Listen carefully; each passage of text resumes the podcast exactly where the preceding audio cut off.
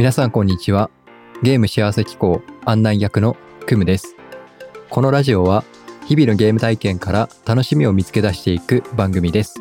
あなたのゲームライフがより豊かになるヒントをお届けします。ということで今回3回目ですね。あの、一人での収録、前までやっていたポッドキャスト番組と比べて少し、少しずつ、えっと、慣れてきたかなっていうふうに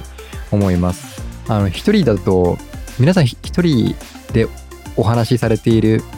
一人で配信されているゲーム系のポッドキャスターさんたち皆さんどこまで台本とか作り込む感じなんですかね？皆さんの番組を聞いたりしていると結構台本を作り込んでいたりとかあのコーナーしっかり作っていたりとかっていうのがあってあのリスナーとして楽しく聞きながらでもそれをいざ自分がやろうって思うとあなかなかちょっと自分には苦手な分野だなっていうふうに、えー、と感じさせられています。なのであの僕の方は僕の方はテーマですねテーマを毎回決めてそのテーマからあの広げていく形で僕自身もどんな言葉が出てくるかっていうのを自分自身も楽しみながら配信できればなっていうふうに思っているので今回もぜひよろしくお願いします。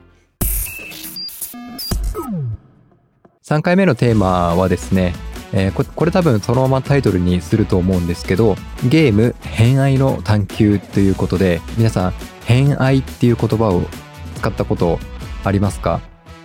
あんまり使わない言葉ではあるのかなとは思うんですけど偏愛ってあの辞書的な意味でいくとあ偏愛って漢字で書くと偏った愛みたいな偏った愛っていう風に書くんですよね。辞書で調べるとある特定の人物だけを愛すること偏った愛情ということでであのゲーム偏愛の探求なのでちょっとゲームに対する偏った愛情っていうとちょっと語弊がちょっとやや強い言葉でもあるかもしれないんですけどあのこの一人喋りのラジオ番組の中でえっとどこかのタイミングで僕自身のこれまでのゲーム体験を振り返る回を配信したいなと思っていたので今回をそういう回にしたいなと思って今収録していますね。でえっと僕はですねあのそもそも生まれが昭和生まれですね。1986年。そう。ちょうどバブルが終わり始めるかどうか。まだまだ終わってないですよね。バブルが弾ける直前に生まれて昭和61年生まれなので、えー今37歳か。になる年ですね。僕がゲームと初めて出会ったのは、えー、と5歳の時でした。でこれなんでゲームをその手に入れたというかゲームに触れるきっかけがあったかっていうのは今でも具体的なことはあの理由がわからないんですよね。あのある時なぜか父親が家に帰ってきてでなぜかファミコンを持っていてでファミコン本体をテレビにつなげてくれてなんか昔のつなげ方って黄色白赤のああいう3色のケーブルではなくってで当然もちろん HDMI ケーブルなんかないのでなんかアンテナとかなんかブラウン管の後ろにくっつけて接続してゲームの映像をテレビに映し出すみたいななんかそういう感じだったと思うんですよね。ちょっともう淡い記憶なんですけどでなぜか父親自身は別にそういうえっと電子機器とか情報関係とかとは全く違う分野の仕事をしていたのででどっちかっていうと僕とは違ってスポーツマンタイプだったのでゲームと縁がない人だったと思うんですけどなぜかゲームを手に入れてですね。でその父からあのゲームを与えてもらってでソフトもその時いくつかありましたね。ちょっとタイトルはもう覚えてないですけどなんかウサギのキャラクターが 出てきてまあよくある横スクロールアクションゲームですね。そのゲームウサギのキャラクターちょっと未だにタイトルわからないですけどそれとあとはマリオもあったと思います。それが僕のゲームとの初めての出会いで。でその後は僕より年上のいとこたちがいてあのそのいとこたちからまあ、スーパーファミコンとか他のネオジオとか、えっと、あとは PC エンジンとかなんかそういうゲームを一緒に遊ばしてもらううちにだんだんとゲームにはまっていったっていうそういう感じですね。だから最初はなんか自分から求めてゲームこれやりたいとかあのゲームを買ってくれとか要望をしたわけではなくって自然とあの与えられたものだったので出会うべくしてゲームと出会ったのかなっていうふうに思います。でその後は僕自身が所有しているゲームっていうのも今回あのこの収録するにあたって一覧にちょっとしてみたんですけど、えー、子供の時から大人になるまでに遊んだ本体ゲーム機本体ですね携帯ゲームも含めてざっと読み上げていくとファミコンスーパーファミコンプレイステーション任天堂64プレイステ2ゲームボーイアドバンスで、任天堂 DS、PSP、PS3、Wii、Wii U、3DS、PS Vita、で、PS4、で、Xbox 360、で、Xbox One、Xbox One 知ってる人いますかね ?Xbox One。で、あと、えっ、と、任天堂 Switch ですね。えっ、と、だから、1、2、3、4、5、17機種。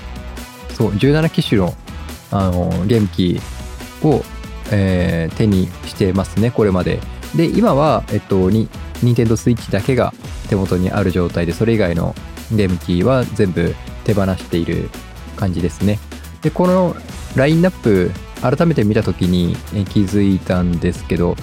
僕の世代が子供の時ってさっきも少し話をしたあのネオジオとか PC エンジンとか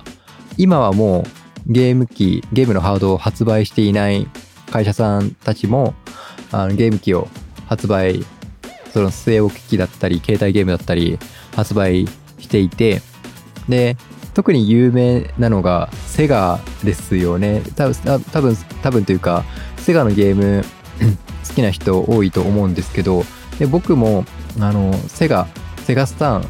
あ正直欲しかったんですけど、セガスターン欲しくって、あの小学校2年生ぐらいのタイミングで確かセガスターンが発売されていてでクリスマスに サンタさんにセガスターンを買ってくれと要望したところですね12月のある日の夕方あの家に当時まだ携帯なんかないですからね。家の固定電話に親から電話がかかってきてあのセガスターン高いから買えないと別なものにしてくれと言われてしまいですね。あえなくあのサンタさんっていないんだなっていうことを知ったのとセガスターンが買えないんだっていうショックで泣く泣くその時は多分スーパーファミコンのあの悠々白書のゲーム買いましたね。あの普通のアクションスタイルじゃなくてあの特別編みたいなちょっとタイトル調べてみましょうか。あそうですね。今タイトル見たんですけどえっと悠々白書特別編。そうこれに、えっと、誕生日あクリスマスプレゼントを変更してもらってあまあでもあのこの誘白の特別編はこれはこれでめちゃくちゃ面白かったから全然良かったんですけどそうなのでそういうこともあって僕自身は、えー、セガハードセガのハードは遊ぶことが結局なかったですね。でこうやってゲームゲーム機並べてみた時にと、まあ、今もそうなんですけどゲーム実況とかをやるときにやっぱり僕は RPG が好き一番好きですね。でその次にあのアクションゲームとかですかね。で今もゲームのジャンルとか幅とかすごく広いし一言ではくくれないし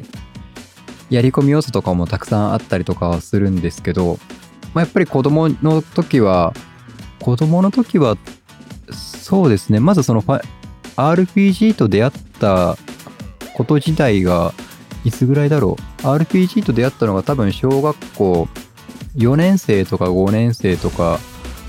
いや、もしかしたらもうちょっと早く出会っていたかもしれなかったんですけど、本格的に RPG、あ、でもそうですね。いくつかあると思うんですけど、タイミング。おそらくドラクエか、あのポケモンですね、初代のポケモン。初代のポケモンが出た時僕が小学校 4, 年4年生とかだったのでだからその時10歳か10歳でで RPG で敵を倒して経験値を稼いでレベルを上げてであとお金とかを使ってアイテム買ったりとかで街にいる人と話をしながら物語を進めていくとかそういう体験いわゆるあのゲーム体験が面白かったですね。で、そこから、えっと、小学校5年生ぐらいのタイミングで、えっと、ファイナルファンタジーシリーズに出会って、その頃が1996年とか7年とか8年とか、そのぐらい2000年目前ぐらいのタイミングだったので、FF シリーズ、FF7 とかまでかな、7、8とかまで出ていたと思うんですけど、僕が最初に遊んだ FF シリーズって FF4 だったんですよね。で、当時は、あの、ゲームのソフトの貸し借りって結構僕と同世代近い世代の人たちってやってませんでしたか？なんか今時ってゲームのソフトの貸し借りってどどうどうなんですかね？やるんですかね？なんかもうソフト自体も実物を手に入れる人もいればあのダウンロードする人もいたりとかするのでまちまちだと思うんですけど当時はゲームソフト買うしか選択肢がなかったのででそんなにたくさんゲームのソフトを買えるわけでもなかったのでファイナルファンタジー4友達が持っていたのを借りてでその時はそのファイナルファンタジーっていうのが有名なシリーズだっていうことも全く知らずあのただただ面白そうだったから遊んでみてでえー、FF4 はちょっとストーリーが重たいというか暗めなんですよね。まあ、でもやっぱりしっかり物語作られ作られていたので、まあ、最後まで進めることができてでそこからあの FF シリーズの面白さを知ってスーファミの3部作ですね FF4、5、6あの全部遊んでであの全て自分が買ったソフトっていうよりかはあの友人が持っていたソフトを借りて遊ばしてもらったっていうのが思い出になってますね。しかもそこから結構長いこと借りれたので子供の頃ってたくさんゲームのソフトが買えるわけでもなかったからあの RPG をあのいわゆる今でいう周回プレイですよね。で今だったらその周回プレイの特典とかなんか強くてニューゲームとかなんかその1周目の引き継ぎ要素とかあったりすると思うんですけどそういうのも全くないのにあのストーリーをまた一から始めるっていうあれができたのが何なんですかねなんか子供の時だからある程度期間がさすがにあの全クリして次の日にもう一度あの同じゲームをニューゲームであの始める始めて楽しめるかっていうとさすがにそれはないんですけど例えば FF4 をクリアしてその後 FF6 をプレイしてクリアしてでその間に大体1ヶ月ぐらい時間が経ってるわけですよ。でその1ヶ月後ぐらいに FF4 をまた遊ぶと なんか初めて遊んだ初めてではないんですけどなんかまだ新鮮さを感じられるんですよね。あれってやっぱり子供の感性なんですかね。なんか今だと同じゲーム2回プレイするとかはあのおまけ要素があってもなかなか厳しかったりするんですけど当時はそういう周回プレイとかも楽し周回プレイというか同じゲームを一からやり直すっていうことも結構何回かやってて多分トータルで FF4 FF4 はそこまで多くなかったと思うんですけどそれでも多分34回は全クリしていて FF5 結構好きだったので FF5 ももう56回とかで FF6 も同じぐらい56回ぐらいは多分クリアしてるんですよね。ただそのクリアしてるっていうのがあの今 YouTube とかを見てるとめちゃくちゃやり込んでる人たちいますよね。そこまでやり込んでたかって言われるとやり込み度は結構低かったと思います、まあ、いわゆる攻略本に書かれてある情報を見てでアイテムとかをあ取りこぼしなく手に入れてでキャラクターとかもそこそこ強くしてっていうなんかそういう楽しみ方していましたね。あでそう。攻略本を当時は買ってましたよね。FF シリーズにしても他のシリーズにしても。特に RPG は攻略本を買ってました。今みたいにネットで調べてネットで調べて情報が出てくるわけでもないので。で攻略本を使って遊ぶプレイスタイルも当時の僕は2つ2パターンやってましたね。1つのパターンはあのまだ攻略本買っていないからあの攻略本買っていない状態でまっさらな何も知らない状態で進めるっていうパターンとあの2周目をプレイするときに攻略本を買って攻略本を読み込んで取り逃しがないようにあの攻略本に沿って遊んでいく。でそれをやっていくうちにあのだんだんと攻略本がないとあのこれこれ攻略本の良し悪しですよね。攻略本がないとゲームが楽しめないっていうことに気がついてしまってやでもそんなことないんですけどね本当は。ただそのその当時はゲームを楽しむためには攻略本が必要だっていう感覚があったのでそこも、まあ、良くも悪くも変化。多分その頃が小学校高学年とか中学校入るか入らないかぐらいのタイミングだったと思うのでいろいろ自分なりに考えてゲーム体験を楽しむ方法を、えー、模索していたんだなっていうふうに思いますね。おそらくそういう、その頃に、あの、今度リメイクも出ますけど、スーパーマリオ RPG とか、あとは、えっと、クロノトリガーとかですね。あのあたりの対策ゲームとかも遊ん、結構色濃く残ってるゲームですね。最近のゲーム、最近のゲーム、そうですよね。最近のゲームって、あの、HD リマスターとか、あの、あ今、FF7 みたいにフルリメイクされたりとか、あの、いろんな形で、僕が子供の頃に遊んでいたゲームが結構発売されているので、意外ともう一度遊んでみたいとか、当時遊べなかったけど、今もう一度遊ん、あ、当時遊べなかったけど、今遊んでみたいソフトとかが結構、結構というかどんどん出てきてて、あの、おそらく全部 やりきれないだろうなっていう。今2023年の10月ですけど、11月にスーパーマリオ RPG 出ますよね。で、あとスターオーシャン。個人的にはスーパーマリオ RPG よりかは、スターオーシャンの方が興味はあったりするんですけど、でもどちらも絶対面白いソフトなので、ただやりだすとまたちょっと時間のとのバランスどういうふうにやっていくかっていうのはちょっとまた考えるところなのかなっていうふうに思うので、なんか嬉しい悩みというか、ありますね。で、えっと、そう、幼少期の話が長いですね。えっと、そう、そんな感じで、そう、FF シリーズとか RPG に目覚めて、で、あ、そうだ、RPG シリ、RPG が好きなのは、まあ、物語が面白い。で、キャラクターを強くして、その世界に入っていって、で、自分で操作しながら、えっと、そう物語を進めていけるっていうところがあの RPG の醍醐味であるんですけど一番は一つのゲームを長く遊べるっていうところがあるんですよね。これって今で言うあのコスパとかっていう話タイタイパではないかもしれないですけどコスパ的な考えですよね。うん。ただそれもあの当時の僕にとってはあのお金が当然無限にあるわけではないので限られたお金の中であのゲームを最大限に楽しむためには1試合12分で終わってしまう格闘ゲームストリートファイターとかよりかも1回の物語を遊びきるのに3 4 0時間くらいかかる RPG の方がゲーム体験としてとても価値があったですよね。だからその体験が今でも残っているのかもしれないですね。ただ 大人になるとやっぱりその時間の配分っていうところで、ちょっと40時間の RPG に対するハードルの高さとかも感じるんですけど、ただそ、そこをあの楽しむよう楽しめるようにするためにゲーム実況とかをちょっとやってたりしますね。そこからこう中学校とか高校とかに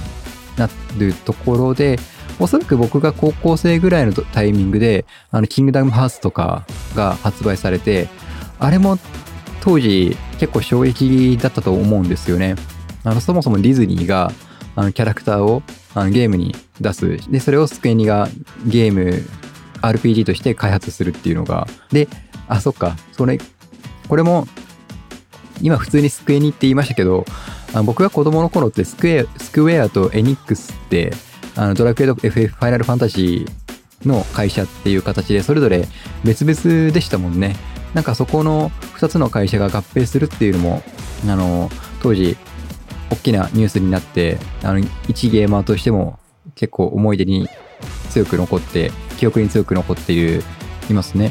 で、そういうスクエニが、キングダムハーツを開発して発売してっていう、キングダムハーツもめちゃくちゃ面白かったですね。今もう結構いろいろ続編とかシリーズ出てると思うんですけど、僕が遊んだことあるのは、キングダムハーツ1、2までかなですね。そこあたり、だから 10, 10代、えっと、そう、5歳から、まあ、10歳になるぐらいまでは、まあ、わかりやすいアクションゲームとか、あそれこそ、あの、マリオカートとか、スーパーマリオワールドとか、えっと、あとは、ヨッシーのゲームもありましたね。ヨッシーアイランドか。とか、あとカービィとか。あ、でもやっぱりニテンドが多いですね。そういうゲームを10歳になるまではアクションゲームとかを中心に楽しみつつ、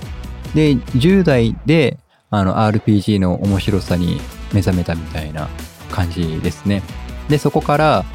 20代、社会人になって自分で働いて稼げるように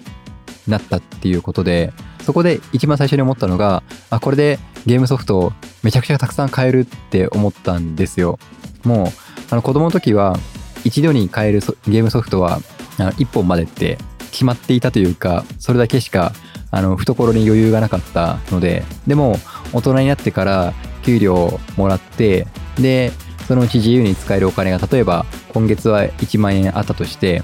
1万円あればあの、中古のゲームショップ行って、あの3000円のゲーム3本買えたりとか、5000円のゲーム2本買えたりとか、なんか文字通りあの大人買いができるじゃんってあの思って、で、実際 大人買いも、ゲームの大人買いもしました。で、ゲームの大人買いもするんですが、やっぱりそこは 社会人ということで、あの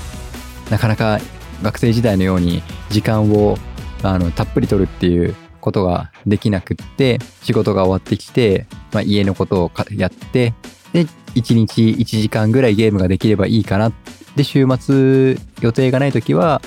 1日、でも 1, 1日ゲームやるっていうのもなかなか体力使えますからね。そこも、あの、子供時代との変化も感じながら、ゲームとの向き合い方が変わり始めたのが20代でしたね。だから20代になって働き始めてからは逆に時間がかかあの1回のプレイに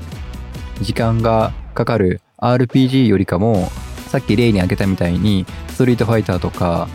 一度の1回のプレイが短いゲームをよく遊ぶようになりました。でそれがあのいろんな機種で遊びましたけどあの分かりやすいのがあのモンスターハンターシリーズですよね。モンスターハンターシリーズがあの PSP とかあとは、えっと、3DS とかでも出ましたね。で、えっと、僕が一番好きだったゲーム機は Xbox 360なんですけど、Xbox 360でもモンハン出ていたので、そのモンハンで1回のクエストで、だいたい時間って決まってる、決まってるというか、まあやり方次第だと思うんですけど、5分ぐらいで倒しちゃうモンスターもいれば、まあちょっとイベントとかもあって、長めのボスとかもモンスターとかもいたりとかするんですけどそれでも1回のプレイで1時間超えるっていうのはまあないと思うのでだからその1回のゲームプレイで、まあ、10分とか15分とかでリザルト結果が出てでまた仲間と一緒に次の戦いに行くっていうなんかそういう1回10分とか15分とかで楽しめるようなゲームをよくやっていましたね。で、あの、ちょっとマイナーなゲームのタイトルになってしまうんですけど、過去にも少しお話はしたことがあるんですけど、僕が Xbox 360が一番ゲームが、一番好きなゲーム機っていう風に言ったのはですね、あの、これ、この Xbox 360、あの、箱丸って呼ばれてて、あの、このゲーム機で、あの、オンラインゲームの楽しさを本格的に知ったんですよね。で、あのその、何のタイトルでっていうと、ロストプラネットっていうあのカプコンが出していたゲームで、最終的にはプレステとかでもあの発売されていたと思うんですけど、プレステ3とかで。このオンライン、一応メインの物語、ストーリーもあるんですけど、一番はあのオンライン対戦が面白くってですね、8対8にシングルバトルで16人対戦っていうのもあるし、8対8のチームに分かれて対戦するっていうチーム戦があって、で、そのチーム戦の中でも敵を倒して勝利をするっていうよりかは、あの、データポストっていうあの対戦モードがあって、で、その各マップにデータポストが散らばっていて、で、そのポストを単純に立ち上げる、データポストを起動するとゲームに勝利勝利することができる。ね、例えば、ステージに5個データポストがあって、5個全部立てれば、あの、プレイ時間終了を待たずに、そのデータポストを立てたチームが勝利するんですけど、最後まで長引く時は、データポストが1本でも多く立てていた方のチームが勝ちとかっていう、でそれもさっき言った1回10分とかで結果が出るゲームなので、今で今で言うと、あスプラトゥーンとかそういう感じ、あスプラトゥーンとかエイペックスとかそういう感じなんでしょうね、きっと楽しみ方とすると。そのロストプラネットが自分一人でソロプレイだとそこまでハマらなかったと思うんですけど、やっぱりそのオンラインプレイで、あのゲーム上で知り合った人たちと、あの当時 Xbox360 って、あのゲーム、えっと、ゲーム機本体と一緒にあのヘッドセットも確かついてきたんですよね。で、そのヘッドセットをコントローラーに挿して、マイクとヘッドホンを使って、あの、オンライン上で会話ができると。で、そのロストプラネットでも、その、最初はめちゃくちゃ恥ずかしかったっていうか、緊張したんですけど、あの、勇気を出して、オンラインで、あの、ボイスチャットで喋りながらゲームをし始めるとですね、なんかだんだんと一緒に毎回プレイするメンバーっていうのができてきて、で、その一緒にゲームを遊ぶ人たち、仲間たちと、もう何年ぐらいですかね、結構長いこと一緒に遊んでましたよね。Xbox の発売日、Xbox360 の発売日が2005年で、そう、おそらく10年近く、うん、そうですね、10年近くそのゲーム上で知り合ったフレンドたちと、あの、今、もちろん1個のゲームじゃなくって、あの、いろんなゲームを買ってオンライン上で一緒に遊んだりとか、で、あの、当時僕は鹿児島に住んでいたんですけど、結構関東に住んでる人が多かったんですよね。で、そのオフ会をやるとかっていうので、あの関東まで あの足を伸ばしてオフ会に参加してみたりとか、なんかそういうのもあったので、とても面白い体験だったと。うん、面白い体験でしたね。やっぱりこう、今みたい、今ほどまだオンライン、例えばこう、マッチングアプリとか、あ何かこうネットで、で、ネットでの出会いかな。ネットネットでの出会いが当たり前になり始めた頃ぐらいのタイミングだったので、やっぱりちょっとまだ怖さがあったというか、なんか変な人来たらどうしようとかっていうのはちょっとはあったんですけど、でもこれもあのポッドキャストと一緒で、やっぱりあの、ボイスチャットで相手の人の声を聞いて、で、その人たちと一緒に遊んでいるわけなので、やっぱりなんかこの信頼感というか、なんか声がある文章とかのやり取りではないから、声によるやり取り、コミュニケーションだったから、なんかそのオフ会をやりますってなった時も、特に抵抗感がなく遊べましたね。ただそれはこう自分があのもう20代だったっていうこともあって、ね、自分の判断でできたんですけど今時の子供たちとかはどうしてるんですかね？なんか親御さんとか子供にヘッドセットをつけてボイスチャットとかってやっていいよとかって言うんですかね？なんかちょっと最近僕はそういうオンラインでの対戦ゲームとかからは離れているのでちょっとわからないんですけどなんか20代の時はそういう楽しみ方をしていましたで、えっと、そこから30代に入ってから結構ゲームあのちょっと自分なりにいろいろやることがあいや他にゲーム以外ゲーム以外というか人生の中でなんかいろいろ他にもやってみたいなって思うことがちょっといろいろあってですね。で、その中であのゲームから離れる時期があったんですけど、でもあれですね。振り返ってみると、あの、今もそうなんですけど、ゲーム遊べてない時間が多いなとかってちょっとどこかで思っているんですけど例えば今日もポケモンスリープ 朝昼晩ちゃんとカビゴンにあの食事を与えて、ね、新しいポケモンがやってきていないかチェックしてであのポケモン GO プラスを持っているのであのポケモン GO と接続してアイテムの状況がどうかとかなんかそういうのをチェックしているのでだからそういう意味でいくと、あの、毎日ゲームしてますね。あの、ポケモン GO と、えっと、ポケモンスリープですけど、そう、それをやってたりとか、あとその30代の前半で、いろいろ自分のやりたいことをやっていた時期とかも、その頃もポケモン GO はあったか。で、スマホゲームとかをちょこちょこやっていたかもですね。ちょっとうろ、うろ覚えですけど。で、今、30代後半に入ってきて、普段のこの仕事を、ちょっと働き方とかも変えてきたので、油断すると 油断するとあの、仕事ばかりの時間になってしまうので、あ、ちょっとこれじゃあ、あの、いけないなっていうふうにちょっと思い立ってですね、あの、やっぱり僕にとっての楽しさのルーツってなんだって思うと、やっぱりゲーム体験なんですよね。だからちょっとゲームを楽しもうと思ってですね。で、今なんかすごくゲーム業界が面白いなっていうふうに思っていて、おそらく今ゲームを最前線で作ってる人たちって30代、40代、50代の人たちだと思うので、あの僕と同世代かそれ以上の人たち。だから、あの当時同じようなゲーム体験をしていた人たちが年数重ねて、で、その人たちが、例えば最近のその HD リマスターとかリメイクとかっていうのも、その僕と同じ年代の人たちが体験したものをより面白く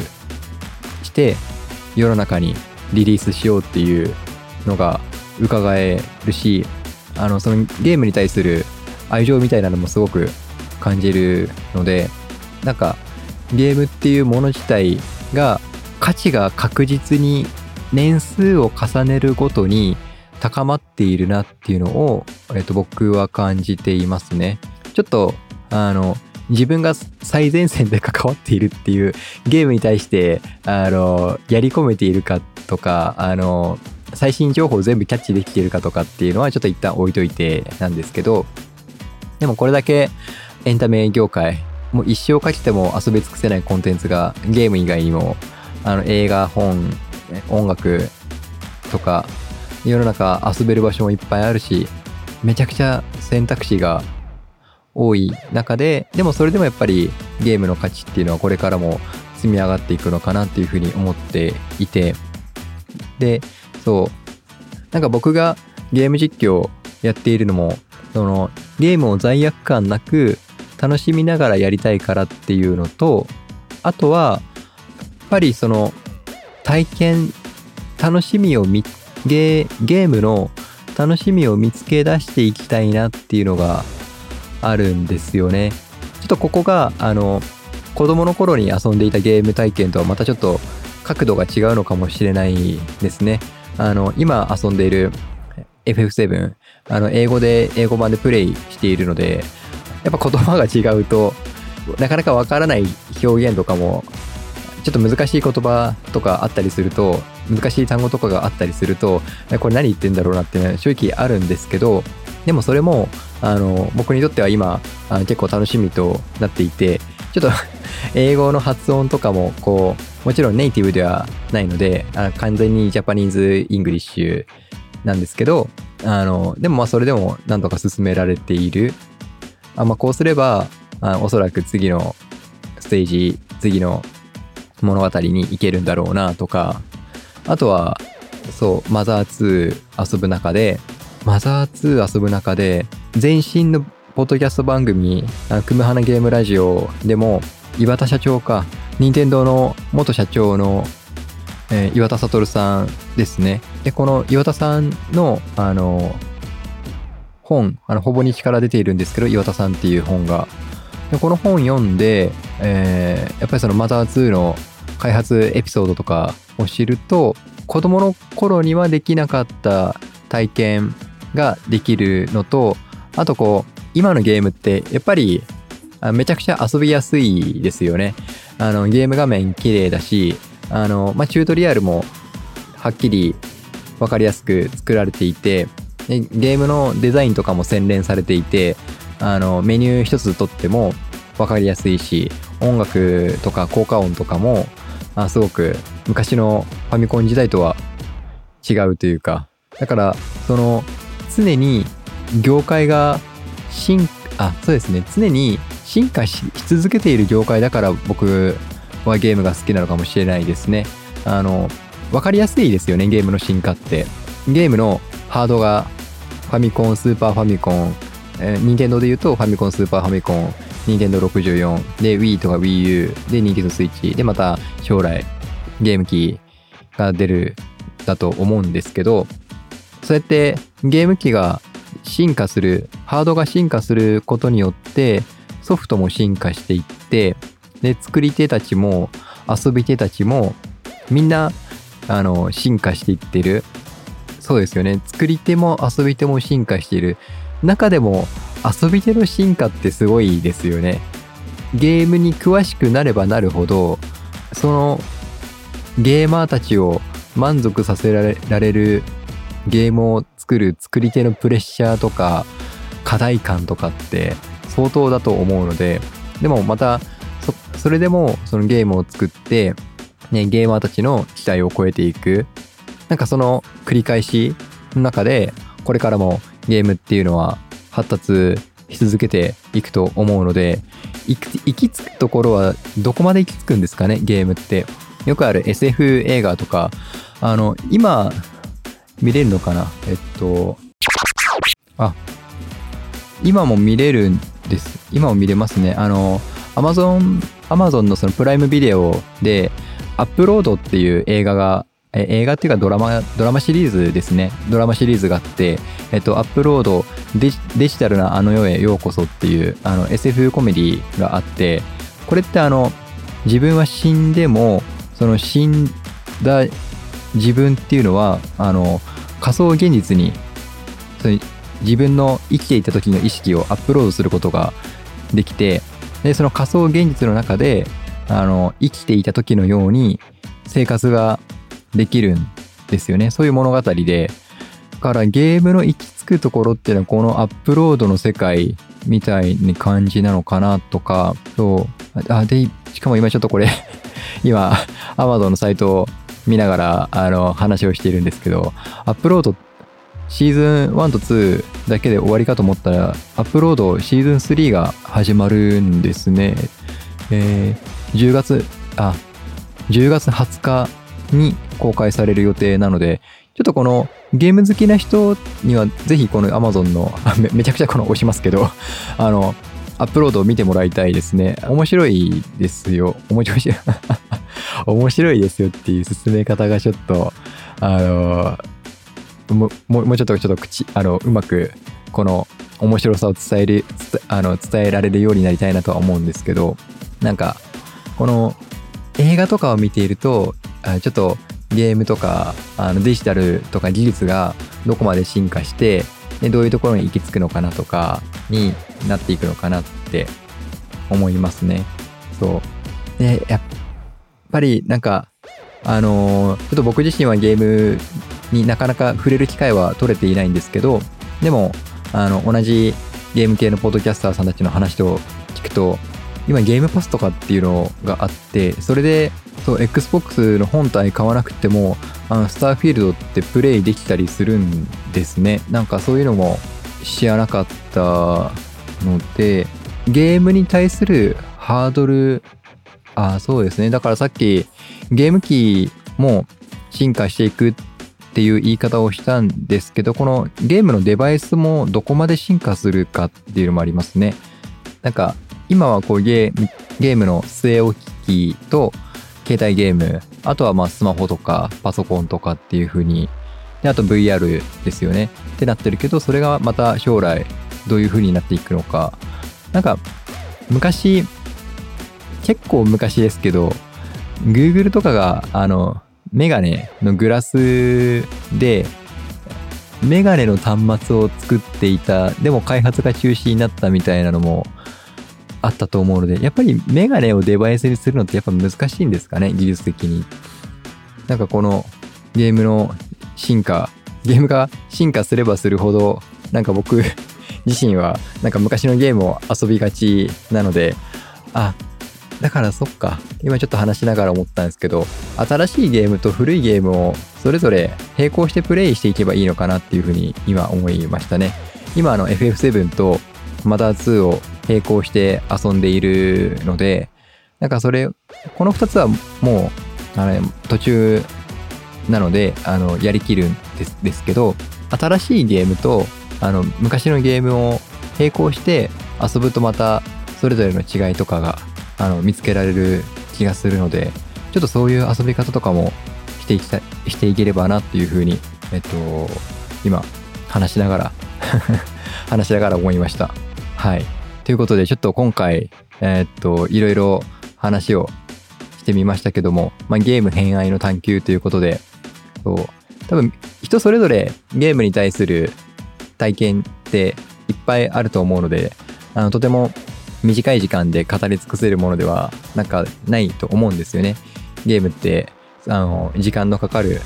遊びでもあるのででも時間をかけるだけの価値があると、えっと、僕はあの思ってますね。いわゆるこう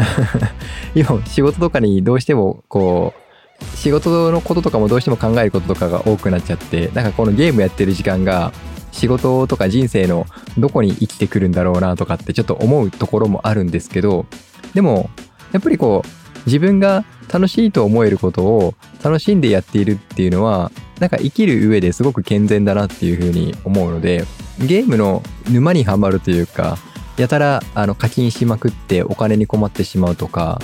ゲームに時間を費やしすぎて家族との時間あの大切大切な人との時間とかがあのないがしろになってしまうっていうのはちょっと本末転倒ですけどなんかそことのバランスをつけながらその人の人生のタイミングによって今はなんか据え置きハードでがっつり遊べるなとか今はちょっとスマホゲームだけで満足できるように遊んでみるかなとかなんかそういう選択肢はその人次第だと思うのでなんか皆さんの面白いそれぞれの今の皆さんに合った面白い遊び方がそれぞれの面白い遊び方を研究していくのがちょっと面白いのかなっていうふうに思いました。はい。というところで、えー、エンディングの方に向かっていこうと思います。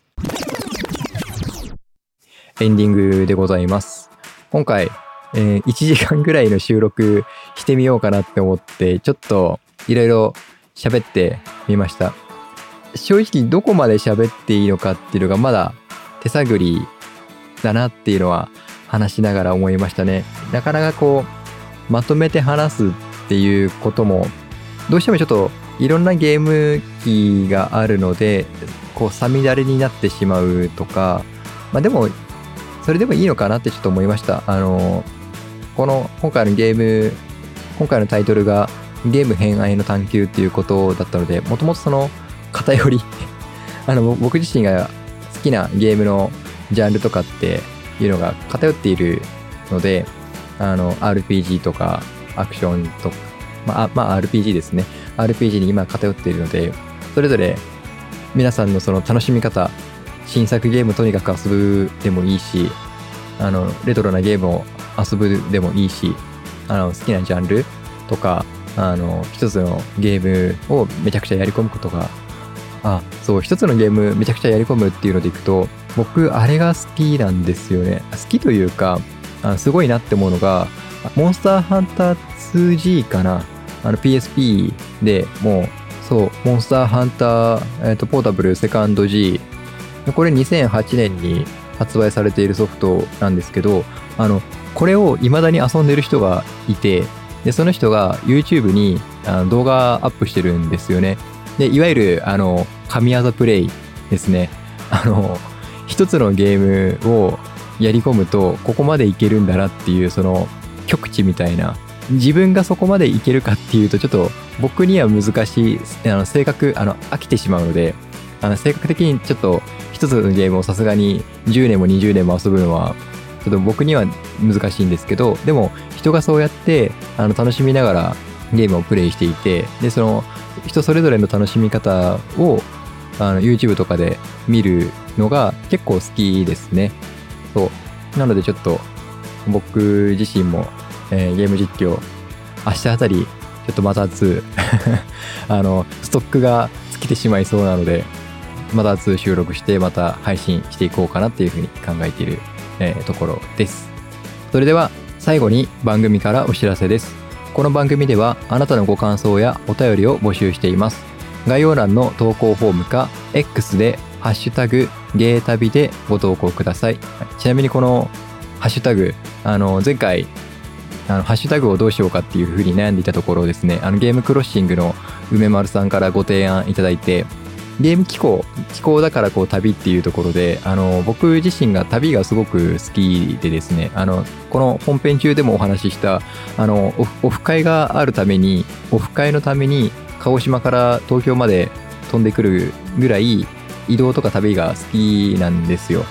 なのでこのゲー旅っていうのがすごくしっくりしている自分の中でもしっくりくるハッシュタグなのであの梅丸さんありがとうございますなのであのこの